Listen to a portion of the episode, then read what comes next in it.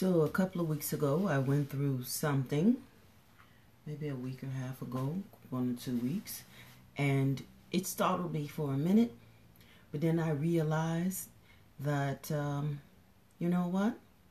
That same day, I said, I know I feel like my power was gone, you know, personal power. And then the day afterwards, which was the next day, I decided, no, my power isn't gone. I'm going to take control of what the situation is.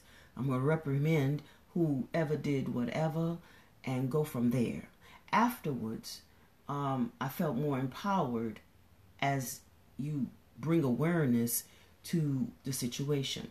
So after bringing more awareness to the situation, I um, also reflected or continued to do what I needed to do. Of course, I allowed myself to have the feelings I had initially and throughout the time because that's a part of whatever grieving process you go through. Uh, whatever powerless feeling you get. And then afterwards, you get, uh, you know, after it starts to bleed out and finish, you don't stay in that spot.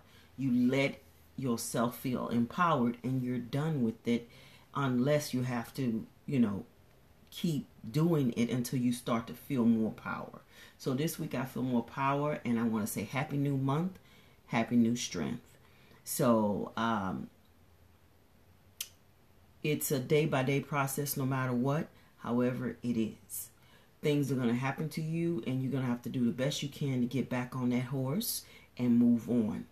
You know, just be careful of the branches that's along the way you have to duck, dodge, or even cut down some of those branches. You do it. All right, that's Coach Rudi, and I'll talk to you later, and I hope this helps you.